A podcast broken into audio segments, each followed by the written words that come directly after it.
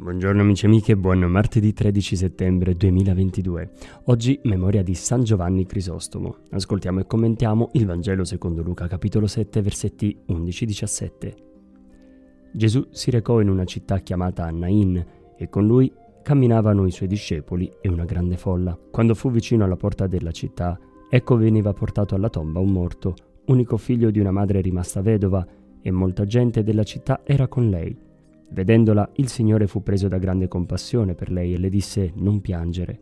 Si avvicinò e toccò la bara, mentre i portatori si fermarono. Poi disse, Ragazzo, io dico a te, alzati. Il morto si mise seduto e cominciò a parlare, ed egli lo restituì a sua madre. Ciò che ci meraviglia sempre a primo impatto di questo racconto evangelico è la risurrezione del ragazzo. Gesù restituisce il figlio alla madre e vissero tutti felici e contenti. Che vissero tutti felici e contenti è un dato di fatto, ma ci si arriva per un'altra consapevolezza. Dio ha compassione di noi e cammina con noi. Gesù avverte il dolore di quella donna che già nella sua condizione di vedova era votata all'estromissione dalla società, poi perdendo pure il figlio maschio era votata alla morte imminente.